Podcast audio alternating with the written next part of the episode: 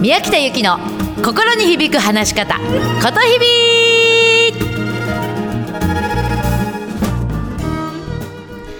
おはようございます。ことひびの宮北由紀です。7月24日水曜日。いかがお過ごしですか？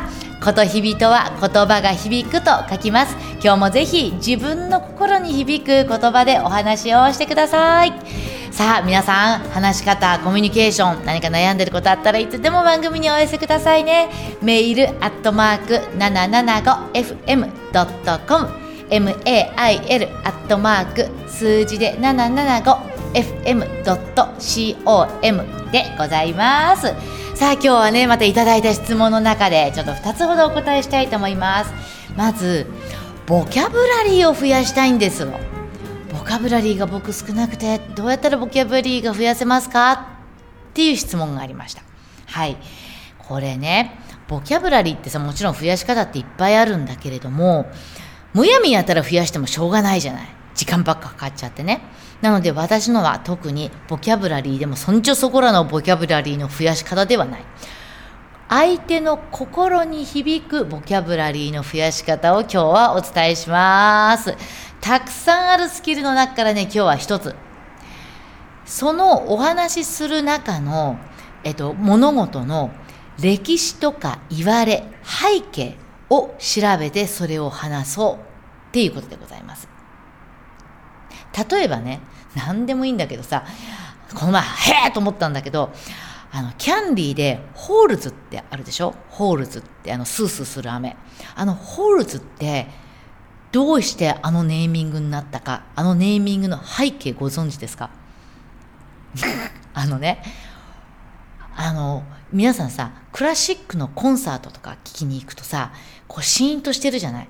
で1曲終わって2曲終わってでちょっと休憩というか指揮者がちょっとこう指揮棒を置くとさみんな一斉に咳払いするでしょ？って一斉にするじゃない。要するにそれまでみんなお咳を我慢してるんだよね咳すること。でそこまで咳が出ないようにホールの中でもお咳が咳コンコンっていう咳が出ないようにっていうことを防止してできたキャンディーなんだって。だからホールズなんだって。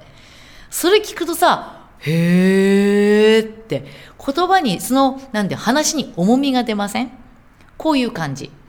ね、例えばさ、そういう風にしていくと、あ、コーチングって言葉皆さんご存知ですね。コーチング。コーチングの言葉の言われってご存知です？うん。コーチってね、コーチって英語で馬車って意味なんだそうですわ。で、コーチって、コーチングって、えっと、これから自分がどういう方向に進みたいのか、何をしたいのか、こう悩んでいる人が、えっと、あそこに向かっていくぞって、そこまでを一緒にこう肩並べてお手伝いする、導く。その人たちのことをコーチングって言うんだよね。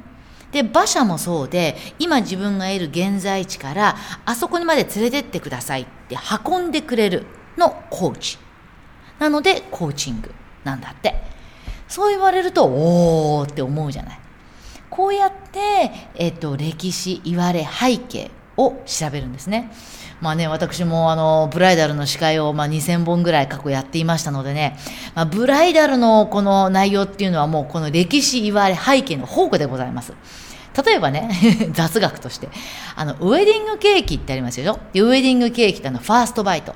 まあ、いろんな背景、言われはあるんですけれどもね、ウェディングケーキの言われってね、古くはそもそもヨーロッパ地方から、そのとあの都市あの村の息子と娘が結婚をするときに生活に当時とっても貴重とされていた小麦粉をご祝儀代わりにねみんながおめでとうおめでとうって小麦粉を渡したんだそうです。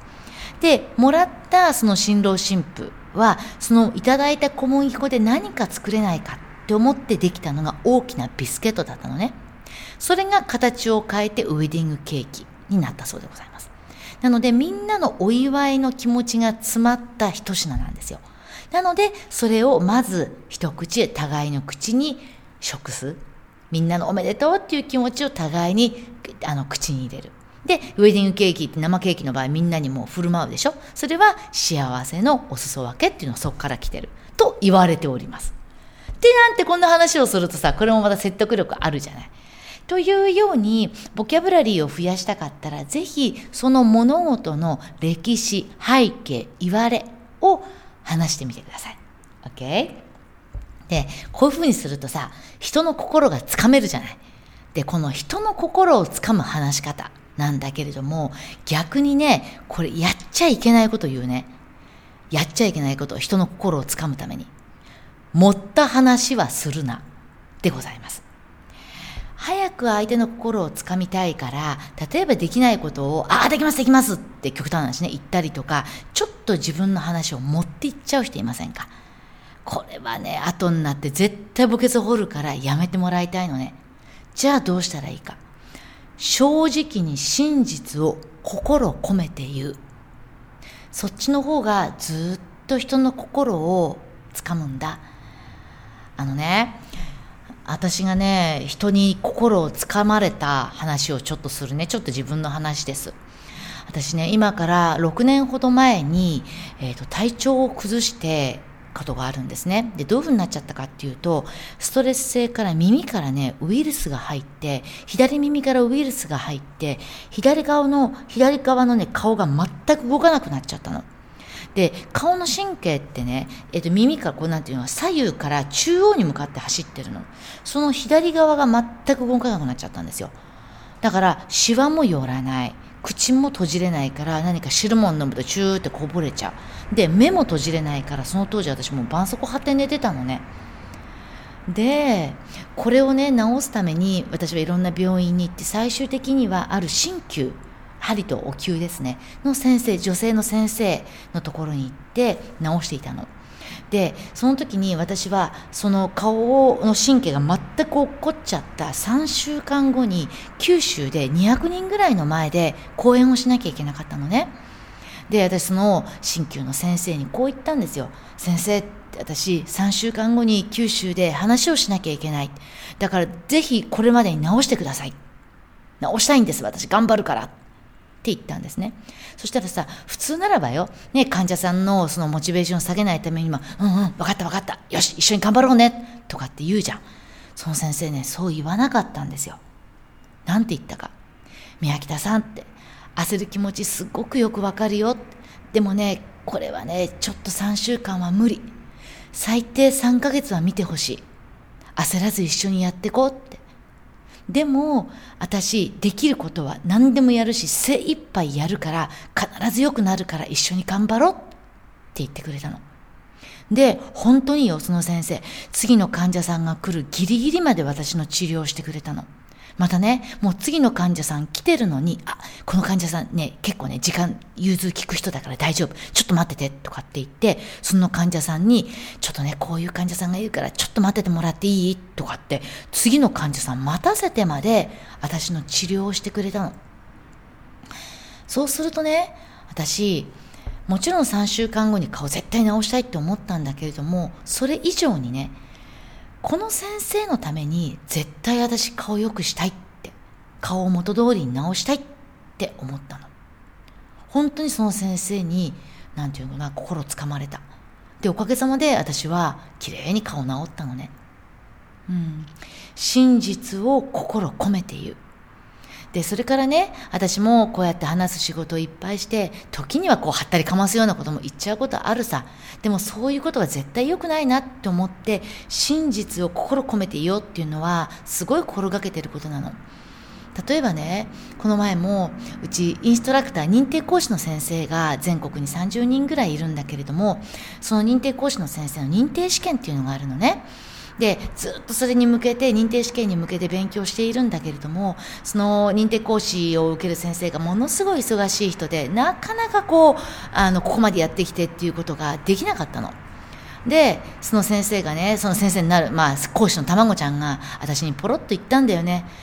もう私ちょっと間に合わないかもしれない。認定試験受からないかもしれない。って私に言ったの。でその時にさ私ねやっぱ受かってもらいたいからここまでいや、大丈夫だよ。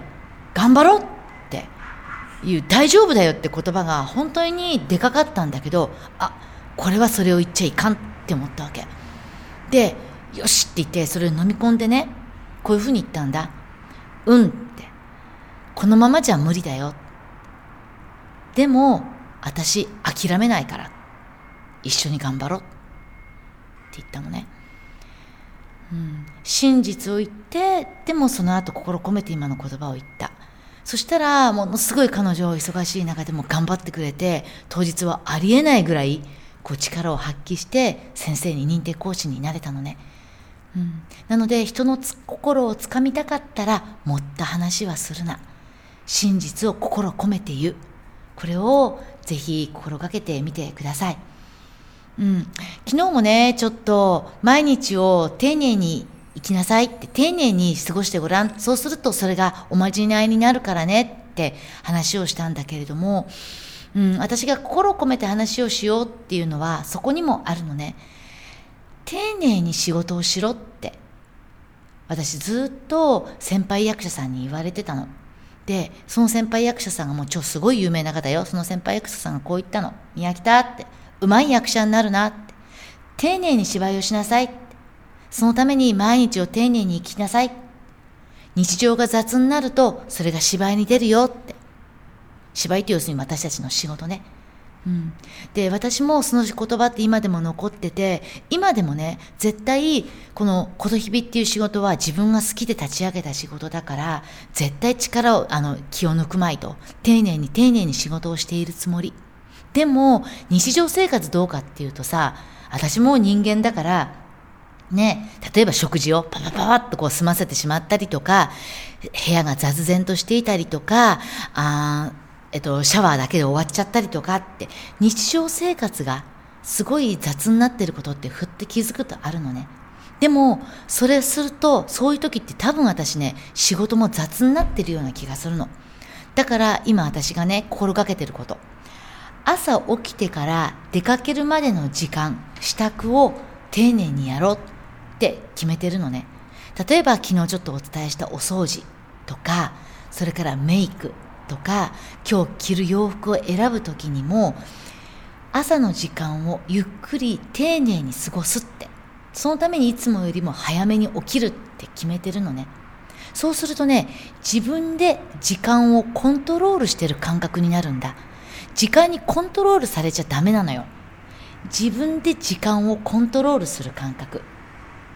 うん。そうすると今日一日がすごく豊かに過ごせるんだ。